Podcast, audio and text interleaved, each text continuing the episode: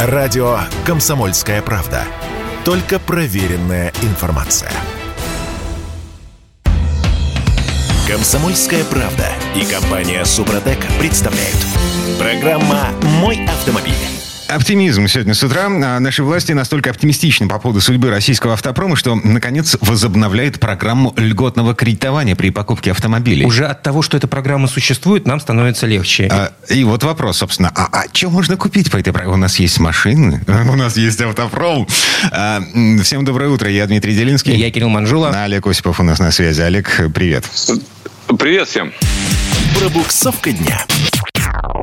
Так, ну для начала цифры. Э, Скидка за счет бюджета состоит 20% от стоимости машины, э, от стоимости, прописанной в ДКП. То есть это не РРЦ, который выставляет салон, а именно, э, в смысле автопроизводителя, а именно от той суммы, что было написано в финальном документе со всеми допами, э, ну, чтобы им пусто было. Ну, а на машины, которые покупают на Дальнем Востоке, скидка, скидка составит аж 25%, в том числе для компенсации стоимости доставки автомобилей из европейской части России. Это борьба с праворукими. Э, Ну и скидка на электромобили 35%, но не более 900 925 тысяч рублей э, за один электромобиль. И эм, вот как бы самый главный вопрос. Что можно купить Да, на все эти скидки? На эти скидки можно купить УАЗ, Ладу, а, ГАЗ стоимостью до 2 миллионов рублей, правда, а также электромо- электромобили неизвестной мне марки «Эволют». О, это... «Эволют», я так предполагаю, что это нечто китайское. А, Ну, вполне официально китайское. Это, насколько я помню, завод Мотор Инвест в В Липецке. Липецке. В Липецке, да. У которого э, тесные взаимоотношения с э, Саконом. Сакон. Они долгое время вообще не показывали эти автомобили. Или никто не мог сказать, как они выглядят. Вот тут недавно, по-моему, только показали. Мгм. Так, ну ладно, значит... да, причем о, самой, о самом автомобиле не рассказывается ровным счетом ничего. Какие-то общие фразы, так сказать, и более ничего абсолютно. Погодите, значит, у меня есть э, список, э, опять же, из интернета. А, Значит, седан под названием iPro, четырехдверка, длиной 4 метра 680 миллиметров, электромотор мощностью 150 лошадей, разгон до сотни 9,9, запас хода 420. Там даже минивэн есть. А, да, iVan эм, длиной 5,1, э, м, 123 силы, на одном заряде э, 410 километров. Э, значит, iJoy, кроссовер, iJoy. Господи, боже мой. Эм, Электромотор 163 силы, э, без подзарядки 405 километров, разгон до сотни м, 8,9 секунды. Но есть ведь еще и iJet длиной 4,7. Это побольше, да? Да, аж э, 693 лошадиные силки. Максимальная скорость Ну, это- машины 230 километров в час. И заход, Ну и заход- так, чтобы Да-да-да. добить уже последний гвоздь, так сказать, я скажу, что а еще выходит на наш рынок танк. Танк 700, например. А, э, это, это ки- С ки- двигателем. это Great Wall. Это так, конечно, Great Wall, господи. А еще будет компания вьетнамская VinFast, например, а, который, я, в принципе, я вам честно скажу, когда-то, несколько лет назад, я видел этот автомобиль на одном из салонов зарубежных, так сказать. Он действительно э, произвел, ну, в каком-то смысле фурор, так сказать. Никто о нем не, не знал и до сих пор ничего не знает, на самом деле. Из Вьетнама, между прочим. Ой, а я тут видел Э, картинку кстати, иранскую который- машину. Этот Самант? э, как- Это Саман, да, Иран Ходро. Это, господи, перелицованный, шрамированный, м, со страшной силой доведен. Короче говоря, это гений иранского автопрома на базе Peugeot. 405-го, если не 405-го, ошибаюсь. да-да-да. Э, старые до невозможности, так сказать, но еще ездят. Э, Теперь они... А а еще будет такой бренд, как Hongji, например. Это кто? Кто А это? это конкурент не кому-нибудь, а Аурус. Это Аурус из Поднебесной, так его называют в газетах. Как, э, А, это, публикация. это китайский членовоз. он- Мгм. да, и будет он стоить, ну, аббревиатура непроизносимая, EHS9, а, будет он стоить более 10 миллионов рублей, кому это нужно будет. Так что э, you welcome, что называется. Так, ну, А, программа- Добро пожаловать э, в Поднебесную. На- Надо, надо учить все эти названия уже, в конце концов. Новый рынок. Не, не надо учить, это совершенно бессмысленная история. Вот правильно поступил москвич, у них будут москвичи, А, на, на а, базе а, кого бы они не собирают. Вот Они, это нам понятно. они- заботятся о нас, чтобы нам не тяжело Ну, было произносить. Ну и э, ли- липецкие ребята, вот это из Металлоинвест, Мо- Мотор Инвест, да, они, Ну, э, слушай. они переименовали Сакон в Эволют. Ну, секундочку, а вот это iJoy, iJet, iPro, iVan, И еще, iVan. и еще Омода. ВАЗ-21083. Нормально? Да. Привычно. Это совершенно бессмысленная затея выучивать все эти названия, чуждые российскому уху, как мне кажется. Но вот будет Амода C5. Чего? Вот такой автомобиль из Китая. Кроссовер, между прочим. Тоже э, будет здоров. Прямой конкурент Кашкая, Шкода Корок, Volkswagen Taos и Kia Seltos между угу. прочим. А ДВС под капотом Короче, вот, нормально, да? Там не, не 1.6, э, дохлый такой двигатель, собственно говоря. Ну, как у них у всех. Да еще и э, с неизвестным ресурсом. Но, тем не менее, будет. Ну, уж не говоря о том, как, э, тех автомобилях, к которым мы привыкли, вроде Черри и всего прочего. Угу. Так, но, сейчас кажется... Э, да, смотрите, Time... все, все это, э, вот то, о чем сейчас рассказывал Олег, все эти танки и другие китайцы с непроизносимыми названиями, это все не попадает под программу льготного авто автокредитования. Э, значит, наше государство участвует в софинансировании кредитов э, на машины российского производства. ГАЗ, УАЗ, э, ВАЗ, Урал, Урал. Урал. А Урал что, легко, легковые машины? Я не знаю, но вот тут есть, вот я, я в читаю. Списке. А. Все модели УАЗ, Лада, ГАЗ, Урал стоимостью до 2 ну, миллионов. Угу. Ну, все правильно, потому что речь идет не только о легковых, но и о грузовиках. Э, понятно. О, о любых автомобилях. Грузовик Урал числе, стоимостью до 2 числе... миллионов. Угу. Так, слушайте, э, тут компания BMW... Я не знаю, как это сказать. Ну, короче говоря, а, они лопнут от жадности. Компания BMW, BMW в своем репертуаре. Я должен сказать, что. Объявлены российские цены на опции по подписке по подписке ты можешь а, купить себе месяц обогрева рулевого колеса за 920, 950 а, рублей. Подогрев передних кресел будет стоить 1600. Кстати, дороже, чем в Южной Корее, где все это началось, э, началась вся эта вакханалия. В Южной Корее 18 а, долларов в месяц стоит обогрев передних э, сидений. Э, или 1050 рублей по нынешнему курсу. В России 1600. Ты мне объясни, как это работает и вообще на кое это нужно. Короче, мозги на... Если я... Если... Автомобиль BMW, как и все премиальные машины, они э, по умолчанию э, в них напихали вообще все. Все, что там может быть. Так. Вот. И эм, какие-то датчики, какие-то опции, а, вот это есть... все, оно включается эм, в мозгах. Ага, то есть, получается, если я перестал платить, они э, где-то перекрывают там электронно всю эту систему, она перестает работать. Правильно я понимаю? Да. Окей. Очень Нет, круто. она изначально не работает, а по подписке работает. Вот в этом все дело. Это, конечно, вообще история, это только с BMW могла случиться. А, это автомобили, которые делают в последние годы не инженеры, а маркетологи. И вот маркетологи придумали такой способ относительно честного изъятия денег из наших карманов. Я бы назвал его совершенно бесчестным. А, кроме всего прочего, в России э, люди умелые, так сказать, и смышленные. Поэтому, Я знал, что до этого дойдет. Разумеется, эту всю туфту, которую предлагает BMW, ее можно обойти. Э, уже сейчас есть объявление, э, когда вы можете заехать на какой-нибудь полуподпольное СТО и совершенно спокойно залезть в программу и включить эту опцию. Все разблокировать. И пусть все разблокировать, и пусть отслеживает. Вообще это, конечно, бред. А можно э, посоветовать при этом BMW, например, э, другую историю. Допустим, всегда работает даже в жару подогрев сидений, а по подписке можно отключить. Это будет более эффективно. Согласитесь. Класс. Или Отлично. у вас есть кондиционер, который, так сказать, э, зимой пашет на полную, но по подписке можно сделать, чтобы тепло гонял. Ну, то есть это это э, по ту сторону, с моей точки зрения, добра и зла. Если опция заложена в автомобиль, она должна работать. Тем более в премиальном сегменте. Не, ну смотри, смотрите, смотрите, а, а, допустим, мы на конфигураторе собираем а, набор опций для машин, которые мы собираемся купить. Эти опции по умолчанию, они там типа должны быть включены.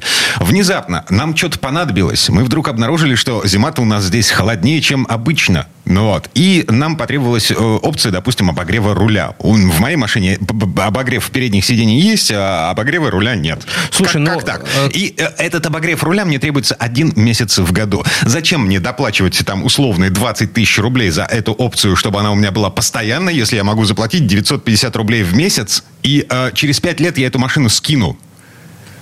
Пять, пять, пять раз по 950 рублей. Логика в, в твоих словах, безусловно, присутствует. Согласен. Ну вот 950, во-первых, это не дешево, могу сказать, с моей точки зрения. Это примерно полгода у нас зима с вами, так сказать, э, в наших широтах. А поэтому это выливается в копеечку. Мне кажется, что это неправильный подход. Вот убейте меня, но мне не нравится. И, кстати сказать, этим отличается только одна компания, сейчас BMW. Volkswagen, VAG Group тоже работает над опциями по подписке. Может, не дойдет? Надеюсь. Надеюсь. Может быть, испугаются. Ну, а с другой Ну, стороны, и мы привыкли, того- что премиальный сегмент, он темой премиальный, что ты, он уже изначально заложен. Подогрев э, руля, подогрев сидений всех, э, я не знаю. Ну, пять- конечно, это А, а- а- а- а настолько что обычно. тогда? Слушайте, у нас Лада Грант с кондиционером идет. Ну, а что вы дайте нам компенсация за отсутствие подушки безопасности. Типа, на, убейся, а, но, но в комфортных условиях. А если э, сбросишь на номер такой-то тысячи рублей, то подушка появится э, в руле. Да, вдруг вы- Ну, вырастет. Слушайте, ну э, вы понимаете, да, что так можно дойти до э, совершенного идиотизма. Да, народ в интернете ржет по поводу того, что вот все это, э, это первый шаг к подписке на километраж. То есть все дороги могут быть по умолчанию платными, если ты вводишь подписку на работу двигателя внутреннего сгорания. Ну, или электрического двигателя, например. Ну, в Европе, может, вполне возможно, такое и будет. Я надеюсь на то, что никто из маркетологов нас сейчас не слышит. Я покусаю себя за язык, там постучу по дереву, но не дай бог. Олег Осипов был у нас на связи. Олег, спасибо. Хорошего дня. Всего доброго. Не включайте обогрев летом. Спасибо, Олег. А мы вернемся буквально через пару минут. В следующей части программы к нам присоединится Юрий Сидоренко, автомеханик, ведущий программы «Утилизатор» на телеканале ЧЕ. Поговорим о том, как узнать расход топлива, если вы не верите в показания бортового компьютера. Комсомольская правда и компания Супротек представляют. Программа «Мой автомобиль». Кролика зануду будем включать. Даже Двух, трех, трех кроликов. трех кроликов зануду в этой четверти часа. Э, Я Дмитрий Делинский. Это первый кролик, второй это Кирилл Манжула. И третий Юрий Сидоренко, автомеханик, ведущий программу «Утилизатор» на телеканале Чей. Юр, привет. Привет. Приветствую, друзья мои кролики. Автомастер. Так, теперь время пояснять, собственно, почему кролики зануды. И кто удав? А, Значит, э, Юра Сидоренко сейчас будет рассказывать нам пять способов, как узнать расход топлива на 100 километров. Э, В общем, мозг закипает, если смотреть на эти бумажки, на эти Я- цифры. Я просто смотрю на экран своего бортового компьютера, э, значит, переключаю там, а он мне показывает текущий расход и расход на сотню. Че париться-то? А, Ага, хорошо. Это хорошо, когда компьютер есть бортовой. Ты сейчас кодовое слово сказал. А у нас потихонечку движется к тому, что этого не будет компьютера. Ну, я шучу, конечно. Ага, то есть мы тихо- тихонечко двигались к тому, что у нас они появились, теперь мы будем тихонечко двигаться к тому, что они исчезнут. не, п- Да погодите, нет, конечно, п- все п- нормально, ребят. будет Подожди. Это не переживайте. Да. Все хорошо. И компьютеры по- появятся бортовые, они так и будут с- стоять в машинах. Просто есть вопрос, что очень у многих, ну, нету в автомобиле без таких опций, будем так говорить. И, естественно, как раз это машины старые и, ну, как, бэушные уже, конкретно бэушные. Э, Берем там всю классику «Жигулей», все «Жигули» там потом там, десятки, э, девятки и так далее, «Волги», ну, у них нету этого параметра. А узнать, сколько тратится бензина, очень хочется. Реально хочется. А бывает еще, да, еще такие люди, которые не доверяют показаниям бортового компьютера. Слушай, ну иногда они врут, реально, нещадно врут. Это я как раз. Я не, я не доверяю, я разговариваю с компьютером, я никогда не верю навигатору. Так что вот. Так, ладно. К, зайцам нашим скорбным, к расходу топлива на 100 километров. Дима, не путай, к кроликам. А, да. Слушайте, ну, э, в принципе, все рассчитывается элементарно просто. Эту формулу знают все. Я ее сейчас объясню просто на пальцах. Э, У нас есть э, расход топлива, то есть, который мы хотим узнать на 100 километров. Нам надо узнавать на 100 километров. То есть, соответственно, э, э, как это делается? Расход, топлива, расход топлива равен расчетный объем сожженного топлива в литрах, поделенный на пройденное, э, на потраченное топливо расстояние в километрах. Все, И что значит расчетный объем топлива? ну сколько вот, сколько ты залил топлива, вот именно э, и потратил, то сколько ты потратил за 100 километров.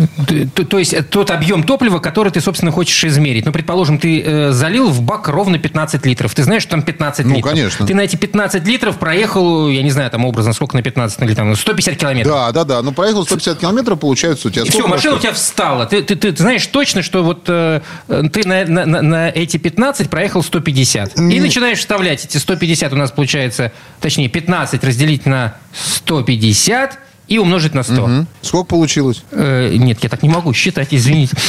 То есть эти циферки я могу подставить в формулу, но чтобы их посчитать, нужен курку- куркулятор. У меня с собой погодите. кал- Ди- ди- калькуляторы. Вот, 10 за- литров на 100 за- километров. Все очень просто. Вот, все, все, идеально, идеальный расход. прекрасный расход. Только теперь осталось понять, как это вычислить. Вот это вот сколько литров сожжено. Вот в чем вся Ну, проблема, которая всех беспокоит, например, на машинах, на которых нет бортового компьютера. Да и на которых есть. Подходит, говорит, мне кажется, я, у меня машина стала много есть топлива. Вот знаешь, вот вопрос такой конкретный. Я говорю, ты по компьютеру смотрел? Да, по нему нормально. Но мне кажется, что стало есть больше. Я говорю, тогда можно проверить.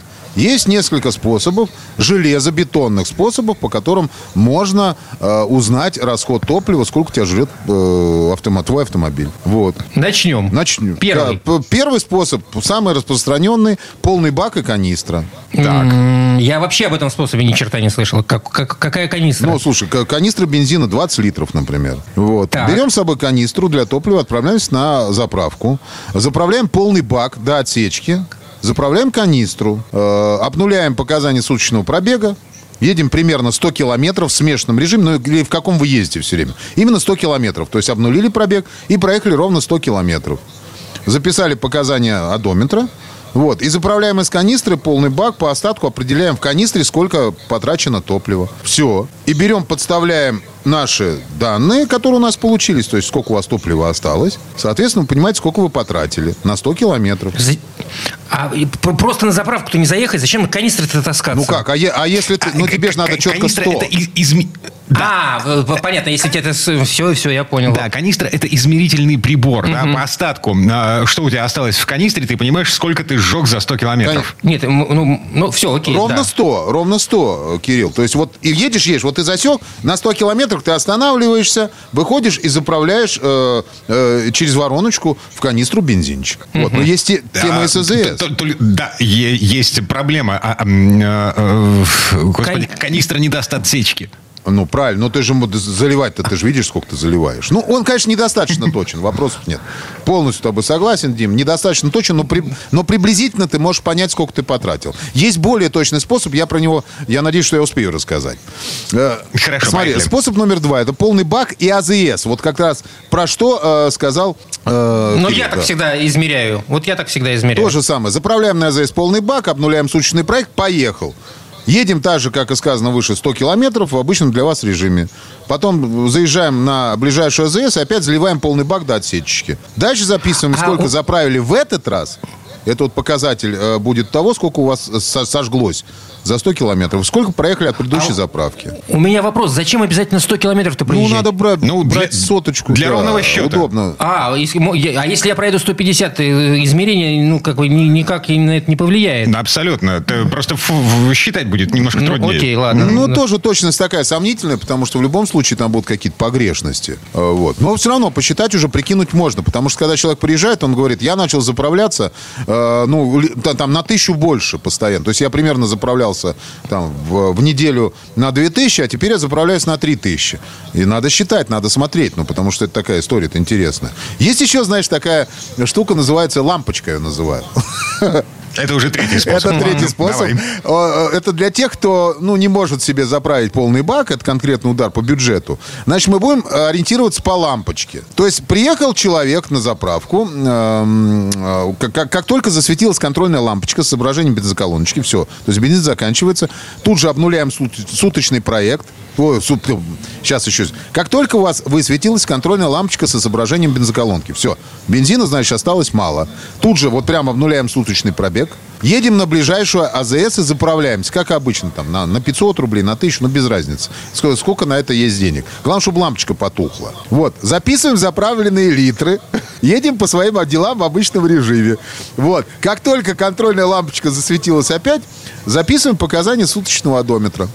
Ну, тут куча вводных, там, я не знаю, может быть, наклон дороги, лампочка зажжется раньше, чем э, в предыдущий раз, э, потому что, ну, там обычно лампочка зажигается, плюс 10 литров там остается, 5-10 литров в баке А, тебе точно. без разницы, сколько там осталось в баке. Тут главное, чтобы э, она заново зажглась. Вот и все. Ты понимаешь, а, Там очень, о- о- очень примерный подсчет получается. Смотри, э, в Петербурге э, с этим все очень просто, потому что у нас плоский город и дороги. Это да. А если это где-нибудь э, на Кавказе или э, в Москве той же, где, в общем, вполне На, холмисто? на семи холмах, да. А, ну, в общем, на какой горке ты лампочку словил? На- Вот, запомни, пожалуйста. На- на той горке. Вот, вот на той и лови в следующий раз. Окей, хорошо. Слушай, А четвертый Да, но способ. все это все были три способа, они такие приблизительные, будем так говорить. Ну, понять, если машина стала много жрать, можно.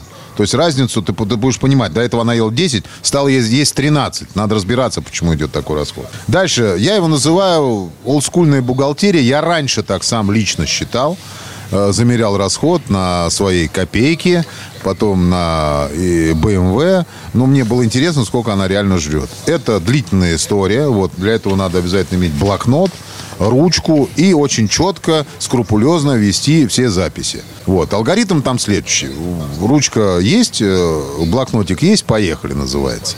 На- Лучше начинать вести записи тогда, когда на панели засветилась контрольная лампа, либо когда заправлен полный бак. То есть надо от чего-то оттолкнуться. Вот. При каждой последующей заправке фик- фиксируем пробег и заправленные литры.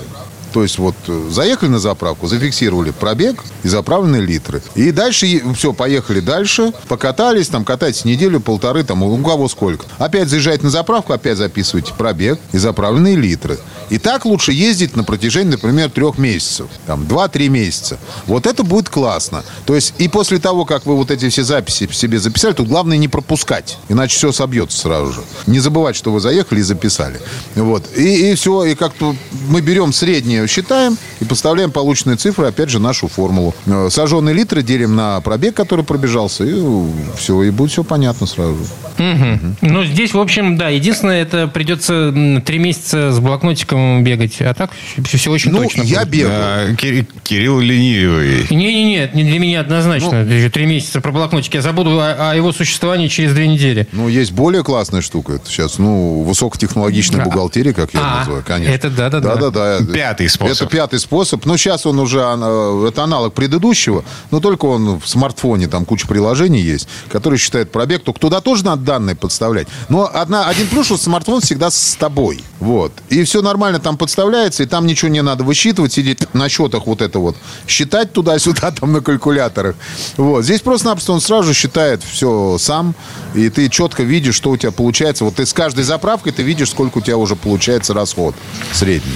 Хорошая штука, удобная, но опять же таки тут надо просто, если вы заморачиваетесь этим, то надо реально вести учет. Потому что, я как всегда говорю, бухгалтерия, она любит точность. Точность и данные, которые вы туда заводите.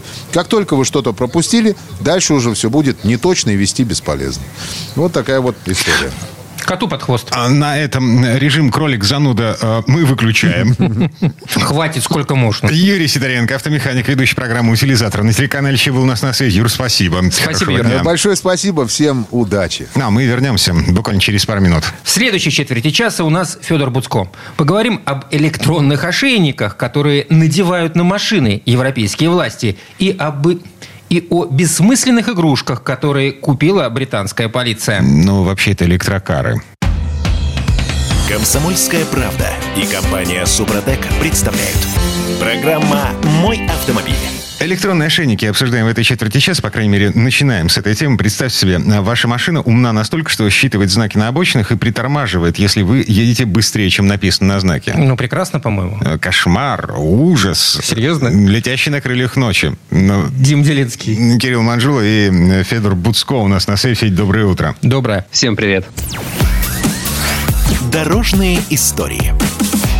Ну, смотрите, на прошлой неделе в Европе вступил в силу прелюбопытный документ, который заставляет ставить в каждую новую машину, продаваемую в Евросоюзе, блок под названием Intelligent Speed Assistance. Эта система видит, какие знаки вас окружают, какой скоростной лимит действует на том участке дороги, по которому вы едете. Если вы превышаете, мозги машины будут вмешиваться. То есть это уже не дополнительная опция, которую может предложить тот или иной производитель, Это а обязательная опция, да. Три варианта вмешательства. Вибрация на руле, тревожный звук в салоне и э, что-то типа принудительного значительного замедления, это когда педаль газа начинает сопротивляться давлению. То есть ее можно продавить, но она сопротивление оказывает. И тогда ты понимаешь, что, то, что что-то не так. Мгм. Систему можно отключить, но каждый раз, когда вы заводитесь, она выключается. Ну, то Включается. Есть, включается, да, заново и снова нужно лезть в настройки. Но, в общем, э, светлое будущее. Я каждый раз, проезжая, э, допустим, по КАДу, мимо э, вот этого кармана для дальнобойщиков, вот, а каждый раз на своем навигаторе я ловлю ограничение скорости 20 километров в час, Ну, он иногда путается, да. Там, где разрешено 110. Представь себе, значит, машина вдруг ловит 20 километров в час и начинает активно сопротивляться моим 110. Э, э, Это хорошо, когда ты на своем автомобиле, кстати, едешь, а если ты едешь на каршеринге, то тут же ты по- по- появляешься как нарушитель. Тебя тут же записывают в нарушители. Федя, э, дивный новый мир. А Дивный новый мир заключается в данном случае в том, что есть Еврокомиссия, это вообще одно из самых, по-моему, бессмысленных бюрократических заведений Европы. Ну, это их дело, это им видней. И они время от времени э, вносят в нормативную базу то, что на самом деле уже многие производители применяют. То есть сначала эти системы обкатываются, потом внедряются, распространяются, и после этого Еврокомиссия уже делает их, например, обязательными, как сейчас э, в скором времени становится обязательным, например, система автоторможения, то есть если э, ра- радар в машине определяет, что вы сейчас врежетесь, то вот машина начинает замедляться. Или, э, например, система контроля слепых зон. Сейчас э, этот список расширяется, то есть будет больше пользовательской электроники, больше ассистентов водителя, которые уже по умолчанию да- должны стоять в машинах, продаваемых на рынке Евросоюза.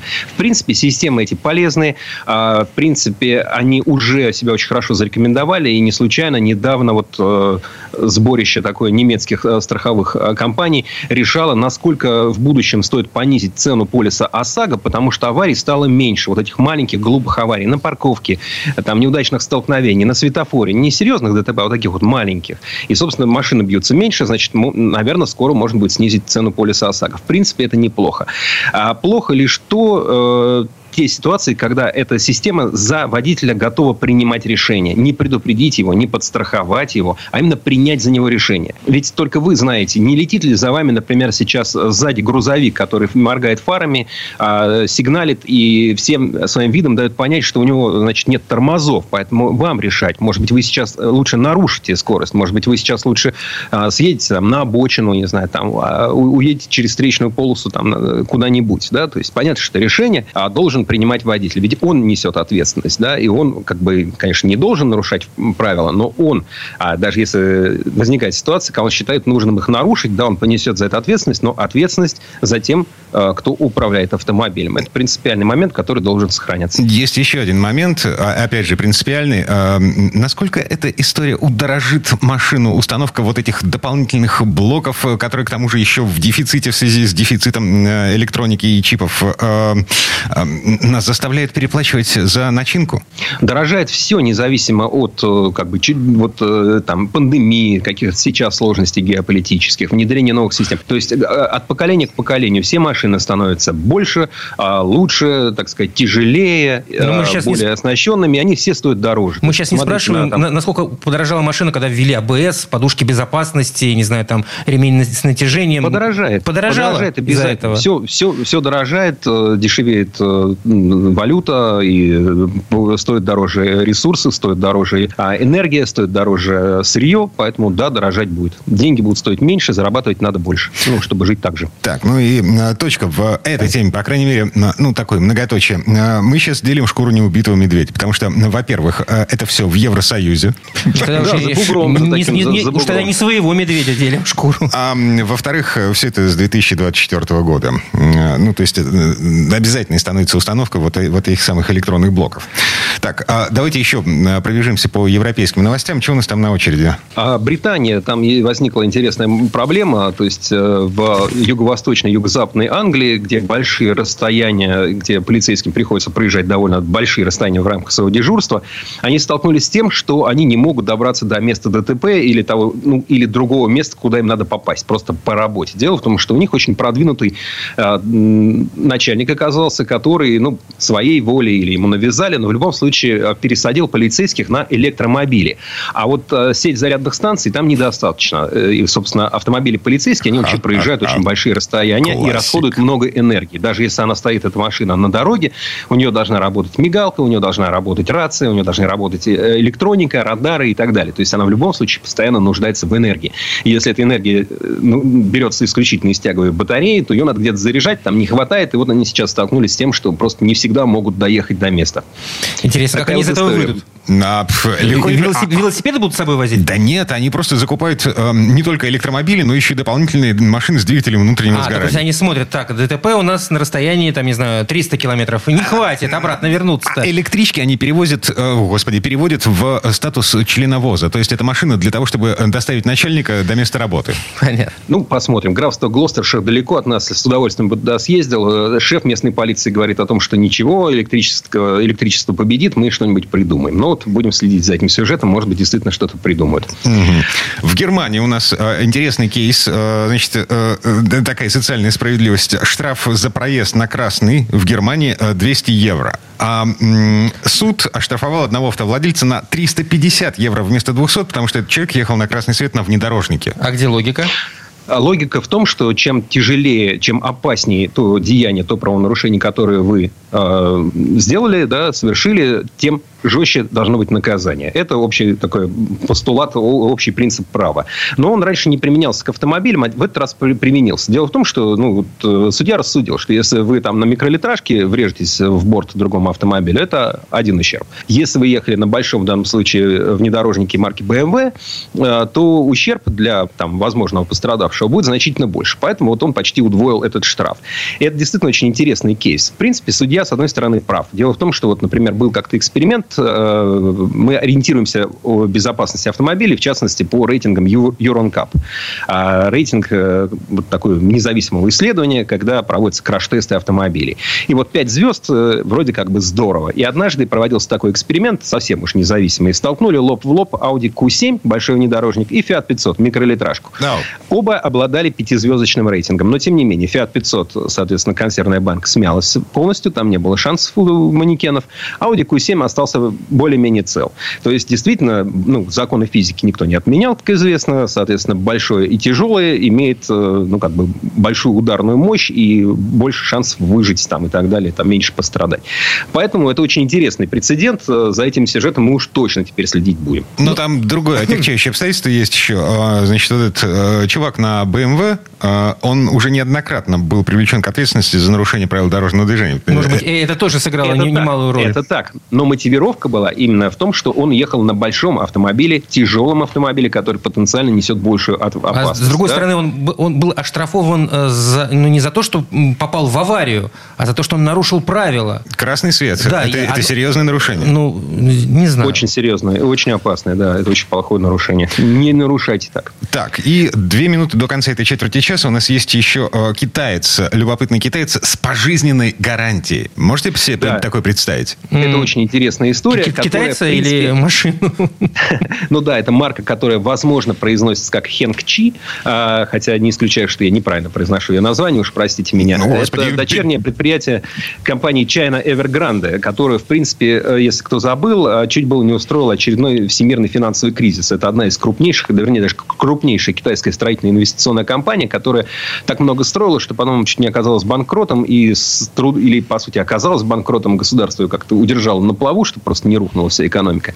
А, и у них одно из направлений деятельности был выпуск электрокаров. Сейчас они там поначалу показали аж десяток этих самых моделей, что вот сейчас все выпустим, потом дела пошли плохо, и в итоге на рынок должна выйти одна, и то не до конца вышла.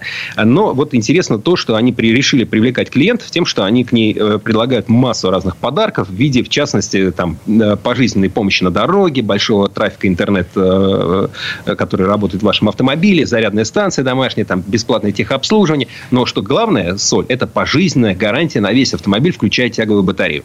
Здесь, ну, как бы, когда вы слышите пожизненно, бесплатно и так далее, ну, сразу вспоминайте про сыр. Я бы вообще не, не говорил об этой истории, просто решил э, ее упомянуть, потому что у нас тоже много людей вот слышат о том, что, не знаю, читают в интернете, там, по рекламе переходят баннеры, что вот приезжай в Москву и купи себе, там, не знаю, автомобиль Hyundai всего за 490 тысяч рублей. Новый в салоне, он, правда, прошлогодний, но ничего. Вот мы вам еще коврики, сигнализацию подарим в подарок и, и набор шин. А, и люди едут и, и верят на это. Помните всегда, что вот что касается китайских кроссоверов с пожизненной гарантией, что касается там, э, не знаю, какого-то желанного автомобиля за треть цены, э, вот это всегда бесплатный сыр из мышеловки. Не попадайте. Все, разбегаемся. Время этой четверти часа подошло к концу. Федор Буцков был у нас на связи. Федь, спасибо. Федь, спасибо. Хорошего дня. Всего доброго. А мы вернемся буквально через пару минут. В следующей части программы у нас журналист и летописец мирового автопрома Александр Пикуленко. Послушаем историю о том, кто был самым первым в переходе от штучного производства автомобилей к массовому. Короче, кто посадил нас на колеса?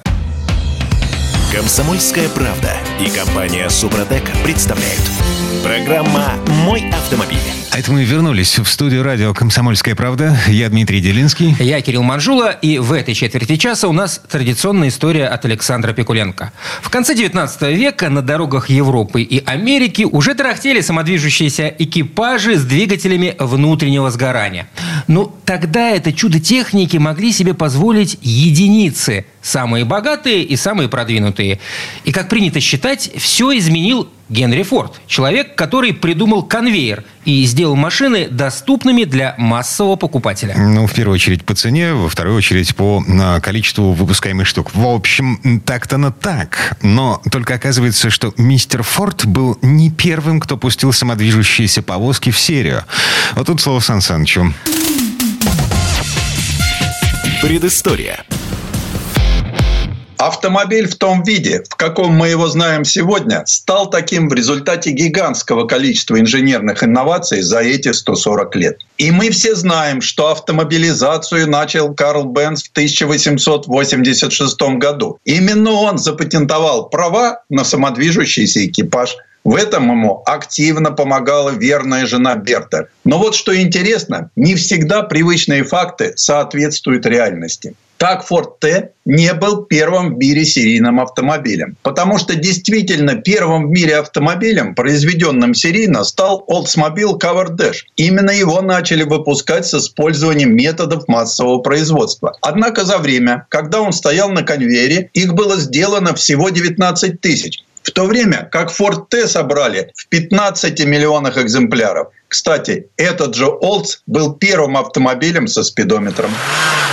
Еще одной важной вехой автомобилестроения стал металлический сварной кузов. В 1912 году бизнесмен из Филадельфии Эдвард Бадд основал компанию по штамповке и сварке стальных деталей. А через год к нему заглянули братья Додж и сделали большой заказ на 70 тысяч кузовов. В то время большинство кузовов были с деревянным каркасом, обшитым тонкими листами железа, а крыши и вовсе были тканевыми. Всем быстро стало понятно, что цельнометаллический металлический кузов, прочный, жесткий, да еще и легкий. Конечно, разбить стальной кузов это не весело, но представьте, во что превращался деревянный. Американский инженер Клайд Коулман еще в 1903 году получил патент на электрический стартер для пуска бензинового мотора. Но дальше доводить конструкцию до ума не стал и продал свой патент фирме Delco. А ее прикупили генеральные моторы. И уже в 1912 году на рынке появился Cadillac Touring Edition с электростартером. Эта система была абсолютно революционной и мгновенно завоевала автомобильный мир. В 1916 году Кадиллак пошел дальше, и на модели 53 появился замок зажигания с ключом. Чарльз Гарольд Уиллс был одним из тех инженеров, которые начали работать с Генри Фордом еще в начальном периоде его деятельности. Но он не перенес тяжелого характера Генри и покинул фирму. При увольнении он получил приличную сумму, которой хватило на то, чтобы организовать собственную компанию и в 1922 году начать выпуск родстера А68, одной из особенностей которого был белый фонарь, включавшийся вместе с задней передачей и помогавший при ночной парковке. Рыночного успеха добиться не удалось, и фирма Уилса закрылась в 1927 году. А вот фонарь заднего хода дожил до наших дней и давно уже стал обязательным оборудованием. Рудольф Дизель создал свой мотор в 1890 году. Вначале он был очень большим, и его ставили на корабли и подводные лодки. А первый дизельный грузовик выехал на дороге только в 1908 году. Сделать этот двигатель меньше и легче оказалось очень сложной инженерной задачей. Только в 1936 году с этим справился Mercedes-Benz, выпустив первый в мире серийный дизельный автомобиль модели 260D мощностью 45 лошадиных сил. В конце концов, конструкторы решат все проблемы дизельного мотора, хотя это и займет около 40 лет. А сегодня он стал считаться очень вредным, хотя основные перевозки всего, в чем мы нуждаемся, приходятся на дизельные судовые и автомобильные моторы. В 1915 году многие производители довольствовались моторами с четырьмя цилиндрами. И каково же было потрясение широких масс, когда Паккарт выпустил свой Twin Six. Это был потрясающий мотор V12 объемом 7 литров и мощностью 88 лошадиных сил. Все они старательно крутили задние колеса через трехступенчатую механическую коробку передач. Даже сегодня 12-цилиндровые моторы – это удел высшего света в автомире – а остальные частенько довольствуются малообъемными турбомоторчиками. В середине 20-х прошлого века пришла пора легкосплавных дисков. Первопроходцем стала «Бугатти». На тип 35 в 1924 году появились алюминиевые литые диски. Они были легче стальных, что уменьшало как общую, так и неподрессоренную массу. Все это помогло здорово улучшить качество езды, да и управляемость тоже. Легкие металлы пошли в мир и к 60-м уже появились очень легкие диски из магния. Долгие годы идут споры. Когда же появилась краска металлик? Ведь уже к концу 30-х многие американские автомобили щеголяли перламутровым блеском. У Кадиллака он появился в 1933, а у Хапмобиля в 1934. И все-таки их всех опередил «Шевроле». Он стал окрашивать кузова металликом еще в 1932 году. Но техника техникой, а развлекать водителей и пассажиров тоже надо. И вот в 1933 году, пожалуй, первым в мире автомобилем с заводским радиоприемником стал английский Кроссли. Это быстро переняла Америка, где радио уже к концу 30-х стало базовой комплектацией. А разработка транзисторов после Второй мировой позволила радиоприемникам стать меньше и надежнее. Первой компанией, которая сделала радиоприемники с FM-диапазоном базовой комплектацией, был Крайслер, решивший этот вопрос в 1956 году. Ну а в 2002 появилось новое поколение – радио DAB, или, как его еще называют, спутниковое. Первопроходцем стал Кадиллак. Он предложил эти приемники на моделях Довиль и Севиль. Сегодня таким радио оснащены более половины машин, выпускаемых в Соединенных Штатах.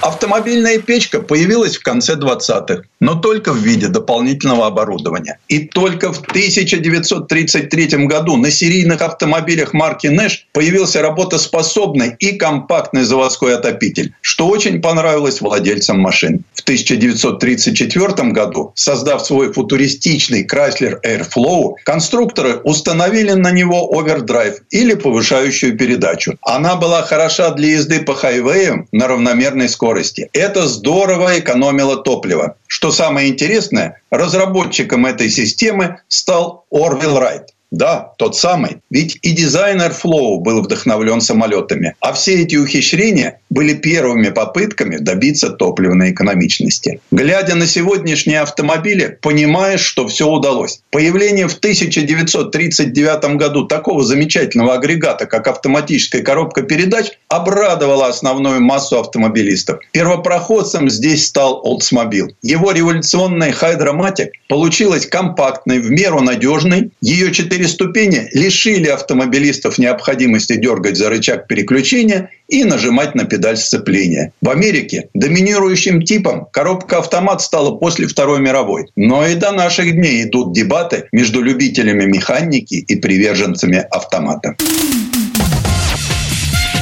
Предыстория. Сан Саныч, спасибо. Это был Александр Пикуленко, летописец мировой автомобильной индустрии. И у нас на этом все на сегодня. Дмитрий Делинский. Кирилл Маржула. Берегите себя. Программа «Мой автомобиль».